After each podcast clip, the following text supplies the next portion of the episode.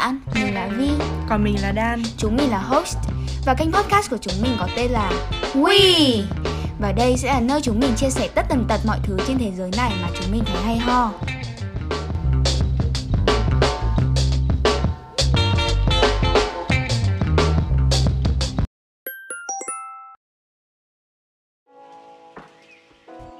Và tiếp nối tập 3 We Podcast với hội chứng tâm lý, kẻ mạo danh, Imposter Syndrome.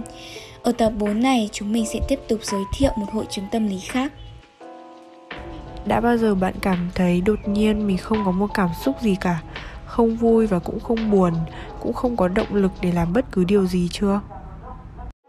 Nếu như bạn đang gặp phải tình trạng như vậy thì rất có thể bạn đang gặp phải hội chứng tê liệt cảm xúc hay còn được gọi trong tiếng Anh là emotional numbness. Tê liệt cảm xúc đấy chính là cảm giác trống rỗng về mặt cảm xúc.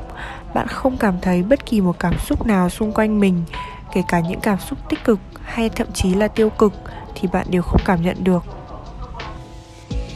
Và đây chính là một số nguyên nhân cơ bản phổ biến của hội chứng tê liệt cảm xúc, emotional numbness.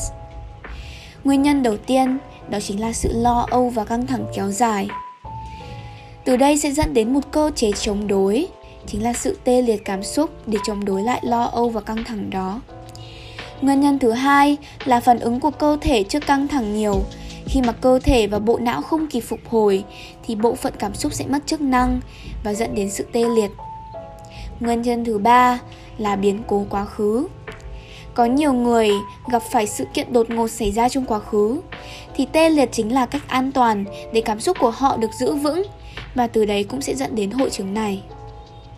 Nguyên nhân cuối cùng là bệnh tâm lý. Nhiều người đã lạm dụng sử dụng các loại thuốc và từ tác dụng phụ của các loại thuốc đấy sẽ dẫn đến hội chứng emotional numbness, sự tê liệt cảm xúc. Vậy hội chứng này được thể hiện qua những biểu hiện như thế nào? Đầu tiên, chúng ta có thể cảm thấy trống rỗng và gần như hoàn toàn mất hứng thú với những cột mốc quan trọng, với những sự kiện, hoạt động trong cuộc sống chúng ta. Bên cạnh đó, chúng ta cảm thấy bối rối, không hiểu được cảm xúc của chính mình và thậm chí cảm thấy trơ lì với cơ thể vật lý và cả tâm lý. Chúng ta không cảm nhận được cảm xúc tích cực hàng ngày và cảm nhận mất kết nối, mất gắn kết với cuộc sống bình thường, mất gắn kết với mọi người xung quanh. Đây chính là một số các biểu hiện phổ biến nhất của hội chứng tê liệt cảm xúc. Sau đây sẽ là một vài gợi ý cũng như là cách thức mà chúng mình mong rằng có thể giúp bạn vượt qua được hội chứng tê liệt cảm xúc. Trước hết về mặt nhận thức, bạn cần chấp nhận sự tồn tại của nó bằng cách tìm hiểu và đồng cảm với sự tê liệt cảm xúc. Tiếp đến, bạn nên chuyển hóa sự tê liệt cảm xúc thành một kỹ năng của chính mình. Thay vì sử dụng biện pháp tê liệt cảm xúc như một cơ chế phòng vệ tự nhiên mà bạn hay sử dụng khi mà đối mặt với những áp lực hay là khó khăn, thì bạn nên sử dụng sự tê liệt đó thành kỹ năng cá nhân của mình để trở thành những cái giải pháp tích cực cũng như là chủ động hơn. Từ đó, bạn sẽ không phải là một người bị động và bị kiểm soát bởi sự tê liệt cảm xúc nữa, mà bạn là chính là người kiểm soát cũng như là chủ động sử dụng nó ngoài ra thì hành động cũng là một trong những yếu tố quan trọng giúp bạn có thể vượt qua được hội chứng này. Đầu tiên, bạn có thể cải thiện lịch trình sinh hoạt của chính mình, từ việc ngủ đủ giấc hơn, ăn đồ ăn lành mạnh cho đến việc tập thể dục hay là hoạt động ngoài trời để có thể tăng cường được cái sức khỏe thể chất.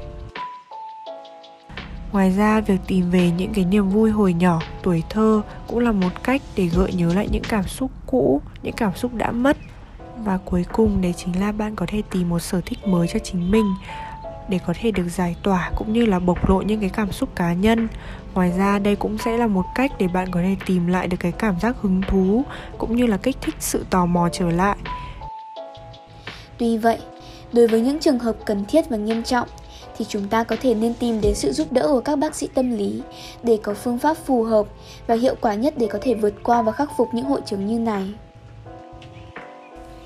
Đây chính là kết thúc tập 4 We Podcast. Cảm ơn các bạn đã lắng nghe. Mong các bạn cảm thấy những nội dung chúng mình chia sẻ có ích và ý nghĩa. Các bạn hãy đón chờ những tập tiếp theo với những nội dung hay ho khác nhé. Bye!